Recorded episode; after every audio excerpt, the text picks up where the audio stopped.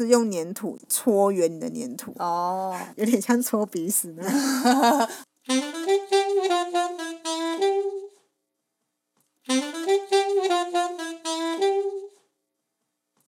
欢迎收听治疗师的便利贴，我是物理治疗师 Dami，我是职能治疗师佩莹。今天要聊的主题是我的孩子写字歪歪扭扭怎么办？先说说看，为什么会有这个主题诞生？哈，好，我们之前有在讨论要聊孩子的书写，就是他的字体还是他的握笔姿势，所以我们就在 IG 的线动问大家说，你在意的是他的握笔姿势，还是他的字体，嗯，还是他的笔顺？结果大家还蛮压倒性的选择了握笔姿势。不过这一集我还是很任性的，全部都谈了。可是我还蛮意外的，不是字写出来好看就好了吗？为什么要在意握笔姿势呢？我觉得握笔姿势会影响到孩子的书写的表现，包括他字写的好不好看，嗯、然后还有就是他在写的时候的书写速度，然后还有他会不会容易手酸，所以是一个效率的问题。嗯，如果他可以握得好的话，他可以写得多，写得久。可怜的孩子。没有，我觉得他就是一个书写的表现里面的其中的一个部分的能力啦，算是他的基石吗？如果这个能力打底打得好，也不能说是基石，就是例如说你要会跑步。嗯你要肌力够才会跑步。对，你要肌力够会跑步，你的平衡要够会跑步，然后你要协调要够才会跑步。哦。但是你要说，但是你会说平衡是你的基石吗？也不会，也不能就是先备能力啊。对，但是它并不是，并不是说，哎，握笔姿势好了再，然后再再再去换。哦哦，不是非得要照这个步骤去。他们不是一个阶层啊。嗯。对，他们是。就是你要写得好，你就必须同时具备握笔姿势握得好，嗯，然后你的笔顺笔画要好，然后你的协调要好，它是很多个能力集合成一个综合的能力。对，他们没有阶层的概念。嗯对对对。国小九月就要开学了，在两个月，在度过暑假之后，国小就要开学了。可怜的孩子。开学之前呢，我们先来。聊一聊关于孩子的书写还有握笔，打一下预防针吗？才不会到时候学校一进去有一些书写活动啊，或是抄写联络簿，大家会觉得，哎，孩子的表现怎么不如预期？这样。对，因为通常通常你会发现孩子有书写的问题，通常都是等到孩子上小学的时候，因为那个时候有很多的一些书写任务，包括抄联络簿，还有写作业等等。这些书写任务增加了，你们就会慢慢的看出孩子的一些书写的状况。嗯，刚才我有提到，就是影响孩子书写的表现的因素有很多，包括啊我们的书写的姿势。然后还有我们怎么握笔，姿势不只是手的手部的姿势，对，对，是躯干的姿势，整个坐的姿势啊，坐姿，对对，就是坐姿。嗯、然后还有你怎么握笔，就是握笔的姿势，还有你的手臂的控制、手腕的控制，以及你的视知觉的技巧，眼睛看到的，对，还有手眼协调的能力，还有运笔的技巧。嗯，对，我们今天都会讨论到。哇，所以要好好的写字，包含的元素其实很多哎、欸，要讨论的很多哎、欸，一集可能讲不完哦。我会浓缩啊，浓缩。好好好，那我们要先来看什么呢？先想先讲刚刚讲到的书写姿势吗？对，这应该是你的专长吧？嗯，书写姿势其实就像我们坐在桌子上。的一个坐姿，那椅子呢？它要符合孩子的需求，它的椅子的高度应该是要跟他的小腿高度是是适合的，不要说坐上去是脚悬空的，嗯、或是坐了像我们现在是坐在儿童治疗室的椅子，我们就会整个有点驼背的姿势。对，对，对，对，所以他的椅子应该是要适合孩子的高度，然后桌子的高度要刚好是在他。可以把手肘放在桌上，那他不会呈现耸肩的姿势。他写字不应该是被架高起来的那种感觉。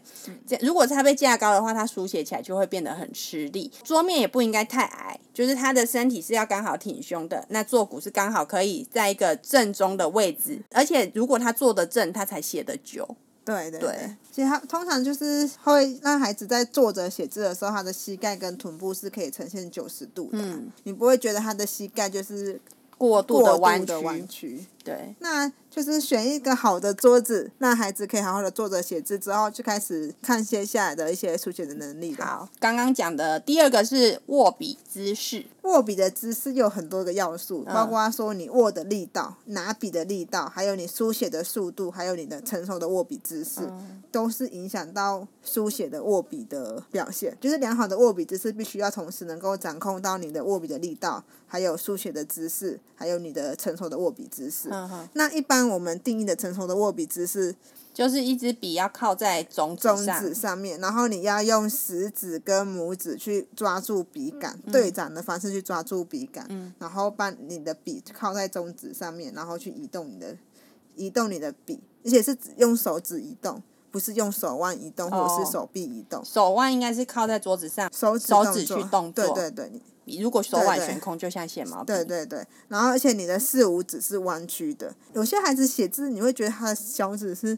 好像会伸出来，对，对，对，然后有的人会把笔架在无名指上，那个其实也是成熟的。哦，这样也是成熟的。等下会讨论。好。就是我们一般常见，就是用三指前三指抓握笔啦，然后你的笔是靠在中指的指侧，那这是我们一般人常见的握笔姿势。嗯。但是其实成熟的握笔姿势还有其他三种。嗯，来说说看还有哪三种？对，另外一种的话就是也是用前三指拿，但是我刚刚不是说第一种是你的大拇指跟食指是对掌的嘛？对。然后所以你的大拇指跟食指是抓住笔杆的。对然后第二种的话是包起来，大拇指是没有是用指侧去夹住笔杆的，是包。包起来的、嗯、这种握笔姿势，有些人会觉得说是拇指包夹式，你会觉得是他是用拇指去夹住那个笔，而不是而不是用指腹去握住笔的。之前有文献说，这种握笔姿势会让孩子在写字的过程中长期下来会容易手酸呐、啊。我就是用包夹的、欸。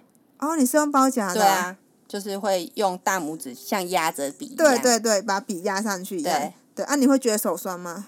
嗯，手很酸啊。可是是应该是因为现在写字的时机会其实少很多了。对，以前哦读书的时候也是写起来吓吓叫啊。有一些治疗师或者是有一些文献认为这种指拇指包夹式是不不正确的握笔姿势，容易造成手酸。嗯、但是我后来翻教科书。发现就是也有文献也有研究在探讨这四种握笔姿势在书写的表现上面其实没有明显差异的。所谓的成不成熟，就是他的写书写的耐力吗？可以这么说吗？对，写的久的，写的久，然后是符合一般大众、符合正常发展年龄的握笔姿势。哦，对，然后研究发现。其实这四种握笔姿势在成熟的大人跟成熟的小孩子上面都有一定的比例。哦。对，所以他们就会把这四种也归类在成熟的握笔姿势。当这些比例够高的时候，我们就把它纳入为一个成熟的姿势，这样他们收集了 data，然后对对对，结论是这样。而且他们也实际去比较说，哎，这四种比较起来，他们的书写表现竟然是差不多的。哦。对，也就是说，等一下介绍的另外两种，不管你用哪一种握笔姿势写字，其实你们的表现是 OK 的。虽然你看起来好像很怪，对，好像不是常见握笔姿势，但是研究起来，他们也是成熟的姿势。对，然后另外两种的话，就是我刚才讲的，用四只手指头去拿笔的。嗯。然后就是你的笔是靠在你的无名指的地方，嗯、所以你是用你的食指跟中指跟大拇指去拿笔。哦，对，第三种就是食指、中指跟大拇指是对掌的，嗯、然后去拿笔，然后你的笔是靠在你的无名指的指侧，这是第三种握笔。大家会觉得很难理解的话，就拿一支笔来握握看，照着刚刚说的来握握看，就知道是什么什么样子了。对，或者是我们之后再把照片哦，我们再把照片 po 在我们的 IG 跟 Facebook，对对对，大家可以看一看。对，然后第四种的话，就是也是四只手指头，也是食指、中指。跟大拇指去拿笔，嗯、但是大拇指是夹住笔的，嗯，然后你的笔杆是靠在第四指的地方。哦，等于前面两种跟后面两种是有点相对应，对不对？他在大拇指有没有有没有跟其他指对掌啊？嗯，对对对。哦，然后这四种都是成熟的握笔姿势。嗯，那不管孩子怎么握，其实你看到这四种，其实就不用太担心。对，为什么我们会最后会只承认第一种？嗯。是成熟的握笔姿势，我们会否认其他两三种，甚至我们会觉得拇指侧包夹式是不对的。嗯、我不知道，应该是有人抱怨手酸吧。但是到底怎样的握笔姿势才是成熟的握笔姿势？我跟同事讨论之后，就觉得只要不影响到书写的表现，例如说写字容易歪斜啊，或者是容易手酸或手痛的话，我们以上介绍的这的这四种都是可以，都可以接受，都可以接受的。那到底？不正确的握笔姿势会有什么样的表征呢？第一个就是它会经常掉落书写的工具，哦，写一写笔就掉了。对，因为它没有办法好好的去握紧它的笔。第二种是，我不知道你有没有经验，就是你会很用力的握笔，然后握到你的指尖都泛白。小时候好像有，对，就是写到笔放掉之后，觉得哎，怎么有一块白白的？对对对，代表说你过度用力去握笔。那过度握用力握笔有两种原因，一种是你力气不够。一种是你的本体觉不对，就是你没办法去用适当的力气去握，觉得你好像没握紧，其实你有握紧。对对对。然后这个我们会在后面讨论这样的有什么方法可解。嗯。然后第三种就是，我们一般在写字，你在擦东西的时候，你你会会需要把笔放在另外一只手吗？应该是没有吧？啊、你就是会把笔靠到你的手掌心里面，然后去拿橡皮擦，对不对？对。但是有些孩子是没办法，他的手掌内的。一些协调性不够，他必须要把笔换到另外一只手再去擦东西，然后这就影响到他书写的速度了，因为你就在那边一直换来换去，换来换去。对，嗯、当孩子有这种情形的时候，我们也会去做介入，教导他一些掌内的小肌肉的控制跟协调。然后第四种就是你在书写的过程中，你会觉得手腕会很痛，嗯、或者是手指会很痛，然后或者是会感觉到疲倦，很容易手酸。那这样的话，我们也会去调整他们的握笔姿势，然后或者是写字速度太慢。那什么样的速度才是合理的速度呢？就是你跟其他的同才比，如果你觉得你跟同同同学都已经抄好联络簿，你还只抄到第一行，那就是太慢了。那这个时候我们也会去做介入。果季网式小黄瓜，甜脆上市。炎炎夏日，来根清脆爽口的小黄瓜，补充水分及维生素。Facebook 搜寻“水果的果，季节的季，果季蔬果鲜甜主义”，订购要快哦！上一档的洋香瓜有人项羽呢。第六个就是上肢很僵硬。手很僵硬，整个手臂都很僵硬。对，甚至耸起肩膀写字，哦、或者是像写毛笔字那样，就是会大笔挥。觉得明明是写字，但是好像手部整个大动作，整个手都在动。对对，是移动手手臂，而不是只移动手指的在书写的话，这个我们也会去介入。嗯，对。所以就是如果有这是这以上六种情形的话，我们才会去注意到孩子的握笔姿势是不是不正确，才要去调整。嗯。那握笔是不是从小开始，其实有在小一点的时候啊，跟到长大之后，他的握笔姿势是不一样的。对，有时候家长就会过度紧张，就会觉得说，哎，抓一个三岁的孩子跟我说他不会握笔，因为一开始他可能就是握一个拳头，拿着蜡笔或彩色笔在画画。对对对，不过这个也是我们评估的指标啦。其实当孩子在三岁以前，或者是两到三岁的时候，孩子真的就是用拳头、用掌心去握笔。两岁的话，就是他的手腕会。转过来，嗯，对，变成是拇指朝下在握笔。真正会出现三指抓握的话，是等到他三岁的时候，他才会用前三指去握握住笔杆去画画。嗯、但是这个时候的孩子的近端稳定还没有很好，所以你会觉得他画画的时候，他的手臂动作很大，就不是我们刚刚说成熟的应该是用手指头在动。对对对。但是三岁的时候，他可能是握的是对的，但是他是用手臂在动，整个大肌肉群在动。对对对，而且三岁也不见得是对的，但是他不会再是用整个手掌心在握。他不会是握拳的方式。对对。如果三岁他还是用握拳的方式握笔的话，可能也要做一些手功能的训练。嗯哼，对，一直要到五岁到六岁之后，孩子的握笔姿势才会慢慢的比较成熟，才会变成是我们刚才提到的那种那四种握笔姿势。嗯，对，所以因为孩子的握笔姿势还有他的小肌肉的发展，通常要等到四到五岁才会慢慢成熟。所以我在建议孩子在使用笔的时候，我就会建议四岁以前的孩子，他们的笔要握粗一点。例如说彩色笔啊，或者是坊间会卖那种很粗很大的三角铅笔，对，或者是粗的三角形的笔。哦，对对对，嗯、这个这种工具就会比较适合孩子，嗯、反而不适合握我们现在用的那种比较细的笔或者是圆珠笔，因为对他们的小肌肉来说太吃力了。嗯、对，所以在笔的选择上面，我觉得也是一个需要注意的地方。嗯。我们讲了那么多握笔的姿势，还有握笔的发展。对，如果孩子握得不好的话，我们有什么方法可以帮助他呢？对，一般就是常见的一些握笔器。握笔器书局就有卖的，可是那好像比较适合细的笔。对对对，粗的笔就比较没有，嗯、或者是有时候我会用粘土去捏一个球，哦，然后直接把它包在那个你的笔杆上面。嗯、那这会有两个好处，第一个好处就是。告诉孩子你要握笔要握在哪里？那那个球要捏多大？我会让孩子自己握握看呢。哦。对，就是大概包一圈呐，嗯、然后让孩子自己去握握看，嗯、以他握着舒服的方式为主。其实不用太大球，对不对？因为我们写字的时候手掌圆的，然后里面好像空间没有很大。对啊，就也不用太大。这个就是有两个好处，就是让孩子知道握笔握在哪，因为有些孩子会握得很高。嗯。对，你会觉得他只是握着笔头在写字。所以你就是帮他贴一个目标，握让孩子之后告诉他，哎，你就是要握在比较下面的地方，然后你就会比较好书写。然后一方面就是你帮他的笔包了一个东西之后，他也会比较好握，因为你就是帮他加粗了，就是让他比较好握。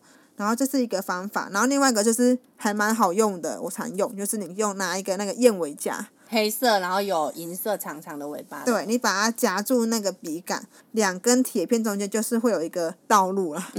对，嗯，就有一个凹槽。有一个凹槽，你就可以请孩子把你的食指放在凹槽的地方，然后其他两指就是去握着那两个铁片。到时候我们把这个照片也放在 IG 上面。对对对，然后那他们那孩子就可以自然而然就可以呈现很成熟的三点的握笔姿势，嗯、然后去握，这也是一个很省钱的方法。嗯。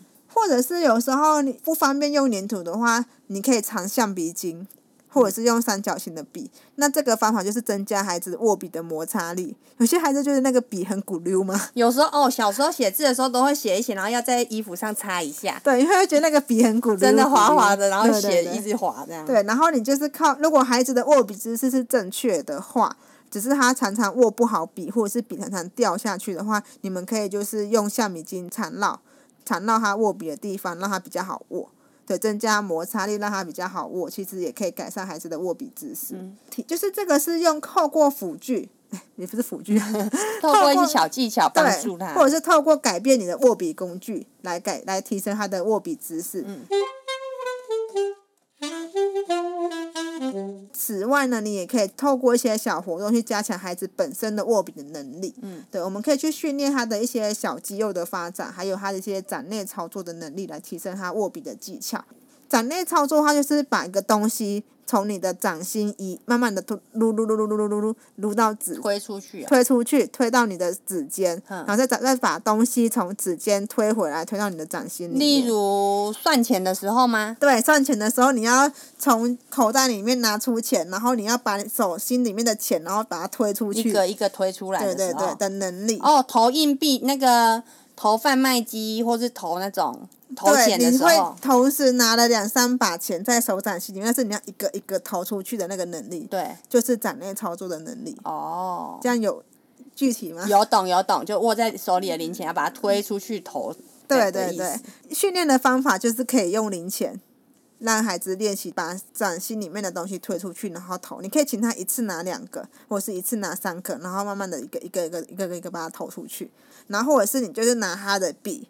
请他把它，你就把它横放放在掌心里面，然后让他自己去把笔推出来，嗯、推到指指尖，然后再把指尖的笔推回去掌心，这也是一个能力。还有另外一个是转东西的能力，很像是。什么有个台词叫练喙喙须，挑卡练喙须。对对对，就是那个练喙须的那个。搓，用手指指尖搓的那种。对对对，就练喙须的那个动作，你可以拿，那他孩子拿笔，然后在指尖里面那个就是做，搓动就是顺时针的搓或逆时针去搓，那他在你的指尖里面去做旋转，嗯，这个也是一个训训练展内操作的技巧，而且这个技巧就是让孩子练习只动手指写字。哦。对对对。单纯只有手指在动。对，练习他的一些手指头的协调性跟灵活度。粘土很好用，我还蛮喜欢用粘土的。我会教孩子就是用粘土，用你的食指、中指跟大拇指去搓圆你的粘土。哦，只用三只手指头，然后去搓粘土。你可以讲它有点像搓鼻屎呢。哦，这么小坨的粘土是不是？对对对，或者是再大一点，就是像汤圆大小的粘土啦。我刚刚有讲过，有些孩子会很过度的去用握笔，握到他的指尖都泛白了，嗯、因为他的本体觉得不好，不不知道如何掌控握笔的力道。这个活动也很适合他们，因为他们在搓黏土的时候，他们要去控制它的力道，才不会变成椭圆形或是变被压扁。这个活动也蛮适合他们的。你们有没有转过那个牙膏啊？小小的牙膏。对，就是请、哦、那个旅馆的那种小牙膏。对，然后请他去把牙膏给推出来。对，但是是用一只手去把牙膏转开，把盖子转开哦。用一只手，就是你握着牙膏，你你的其他两指是握着牙膏的，哦、然后用一只手去把，把牙膏握在掌心里，然后只用拇指跟食指把瓶盖打开。打开，对。哦，反正也是练习小肌肉。小肌肉的动作，对对对。有些人不是喝水很帅，就会那握着一个水瓶，然后只用一只拇指打开吗？我知道，可是我好有帅吗？我也不晓得哎，就觉得很厉害啦。好，然后或者是可以让孩子用镊子夹东西，或者是一些网络购物买的一些东西，然后会有一些气泡纸，然后你就可以让孩子去把气泡纸把它捏破，捏破就会使用到大拇指手指头的力气。对对对。然后有些孩子你会发现他握好像他有他都有把笔杆靠在中指啊，然后也是用食指跟拇指握笔，但是他就是笔会立得太直，嗯、很像写毛笔一样。对。就是孩子没有办法把笔靠在他的虎口上面，嗯、他会把笔立得很直，嗯、然后这也会影响到他书写的表现。对，因为你正常书写的话，你的笔跟纸是呈现一个四十五度角的。对，然后这个时候呢，你就可以用那些圆点贴，把它贴在虎口的位置，让他知道笔杆是要靠在那个圆点上。对对对，让他知道笔杆靠的位置。有些孩子是笔触会很大力，触很大是怎么样？我以前就会啊，就是我写字会有点入木三分的感觉。你写字就是在雕刻啊？对，就是有些孩子你就觉得他写字在雕刻，他会很用力的写字，就是他的笔触会很深。嗯、你会觉得你那个纸拿起来，A 四纸拿起来，那个从后面都会可以摸出的。可以摸。用摸的就知道。对对对对对，嗯、通常这样的孩子也是本体觉不好的孩子，他也是没有办法去控制他书写的力道。哦。对，然后这样的孩子也很容易手酸，或者是他也都是会书写会写很慢。因为我以前就是这样子，然后我的考试都考试写不完，都写不完，因为我还在刻字。对这种笔触很大的孩子的话，你们可以让他练习用水彩笔。你可以先用水彩笔。先画一条线，嗯，给他，等他干之后，再请孩子跟你画一样粗的线。有那印象吗？如果你画太大力，那个纸会破掉，纸会破掉，或者是或者是它的笔会，或者是它那个线条变得很粗，或者你压太下去，那个毛会炸开，对，会散开。对，然后可以就有这种视觉的提示，让孩子知道说，哎，你要轻轻的画。要用水彩的操作，好像真的是比较困难的。孩子也好像也是中大班之后才会使用。对对对。对。然后也只有只有用这种东西去练习他力量的控制。你会发现，你铅笔写字的时候，你用力写跟轻轻写，它那个字的那个线条的深浅就会不一样。对。对，这个也是一个视觉的提示，告诉孩子说：“哎，你。”太用力了，或者是你太小力。小时候会看到同学写字就是真的超淡的。对，像风在飘一样。嗯，那种就是书写力道太小了。对对对，你可以先自己画一条深浅不一的线，用铅笔画一条深浅不一线给孩子看，然后告诉孩子说：“你看，这是用力画画出来的线，是很深很粗的线。然后这是轻轻画的线，是很很细很白的线。然后你再请孩子去跟你画一样深浅的线，让他去控制力道，让他慢慢去抓那个力道的感觉。”对对对对对。哦。到这边还可以跟得上吗？有一点快，有一点点。那我们再来要讲近端跟手腕控制。近端就是手臂，嗯，手比较接近你的躯干，比较接近你身体的地方，所以指的就是手臂的地方。对，所以就是近端不好的孩子，你会发现他会用整只手臂在移动，嗯，用整只手腕在移动。这个能力会影响到孩子在书写的过程中，他是不是可以平顺的在纸上移动笔，不会有过度的僵硬或者是过大的动作。而且用手臂写的字是不是会比较大？对，会很大。怎么想用手臂操控就没有办法做那么精细的书写啊？对啊，所以他的字就会又大又僵硬，然后那个转弯就会转的很感觉很豪迈，对、豪气的字体。没有，也不是豪气，它会很僵硬。那个字就是有棱有角。嗯、哦，对，因为正常的书写方式就是我们讲到，就是只用手指来移动笔杆，而不是整只手臂嘛。嗯。所以如果近端不好的孩子，他就是用整只手臂在移动笔，而且他也很容易手酸，因为他就是悬空啊。对啊。对啊。有些甚至还会耸肩。哦。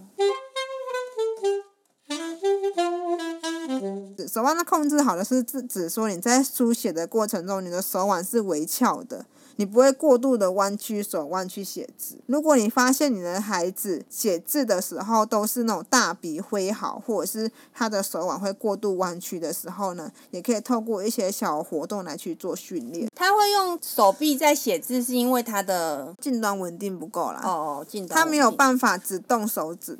他会整个肌肉、整个肌群一起动，oh. 然后有些孩子是手腕的上翘的动作力气太少，嗯，或者是低张的孩子也很容易会有这种情形，嗯哼，对，因为他手腕的力气力道不够，所以他就要用到大比较大的肌肉群去控制他的动作。对，因为你在写字的时候，其实你的近端的肌肉也是要去维持收缩，去稳定你的躯干的力，躯干稳定你的手臂的。就是你的躯干跟你的近端先稳定下来，你的手才有做比较好的操作。对。所以当他没有办法只用手腕动作或是手指的动作去做的时候，我们就要训练他的肌肉力量。对对对。嗯。而且是当孩子的肌肉力量比较差的时候，这种情形就会更容易出现。例如说，常常弯腰驼背的孩子，你就发现他的其实书写的表现也都没有到很好。嗯。对。所以可以透过哪些姿势来训练他的近端稳定呢？可以让孩子做一些小熊爬的姿势。小熊爬会很难理解吗？嗯，小熊爬，你们想一想，小熊怎么爬嘛？就是他的手跟脚都是撑在地上的，对对对，然后然后往前走这样。对对对，可以让孩子用小熊爬的方式去训练他的一些上臂的力气，因为你小熊爬的时候，你的重心其实是往前的，你会有一些力量是放在你的上臂的上面的。对。对，就是可以让上臂去做承重、承受你的体重的方式去加强他的一些肌耐力。我们也会让孩子在墙上或者是地上做伏地挺身。嗯。如果力气比较不好的孩子的话，我们会先从哦，就先从墙上开始练习。嗯。对，去撑你的手啊，撑你的上肢啊，去训练你手腕上翘的力气跟你手臂的力气。嗯。用手撑椅子。很像一个抬起来，很像健身动作啊。对，把手撑在椅子上，然后把屁股抬起来。抬起来，对对对，这个也是一个方法。嗯。然后或者是比较有趣、亲子同乐，它就是可以让孩子做一些小牛推车。就你拉着他的脚，然后让他用手去走路。对对对，这个也是一个方法。嗯。或者是你们可以让孩子在墙上画画，或者是贴贴纸，因为你在。墙上画画的时候，你的手腕自然就会翘起来了。哦。Oh. 对，就是可以训练他的一些手腕上翘的力力道跟稳定性。所以可以把纸贴在墙上，然后让他去在墙壁上画画。对对，对。或者是用贴纸贴在墙壁上，就会让他训练到他的手腕上翘的动作。对。然后，如果有时候孩子要书写的时候，我觉得你也可以改变桌面的倾斜角度。哦，有的桌子设计就是有一个可以立起来一点点，就是有一个角度这样斜起来。我跟你说，我没有要推荐那个太贵。哦，对。我觉得你们可以去找一个桌上型的桌子，现在很流行啊，就是什么桌上型的笔电桌，还是桌上型的桌子。那个桌，你就是把它架在桌子上面，然后它就是可以。这样就太高啦，不是吗？哦，高度又增加。对啊。对啊。就换一个高，换一个平面吧。很难找到，我觉得很难，好像很难找到适合的的高度哎。嗯。所以最终还是会去买那个很贵的桌子。哦，你可以买，你可以用客厅的桌子，然后去把它垫高。对啦，大家就就地取材，然后让孩子有一个比较稍微斜的表面去书写。这样可以有什么帮助？就很像是墙上写字一样，你的手腕就会就是会不自觉就上翘了。对，就是帮他稳定手腕的姿势啦，oh. 就是让他手腕是以上翘的姿势去写字的。好，那等到书桌的厂商来找我们叶配的时候，我们再推荐不错的书桌给大家。哦，那太贵了，我自己都买不下手。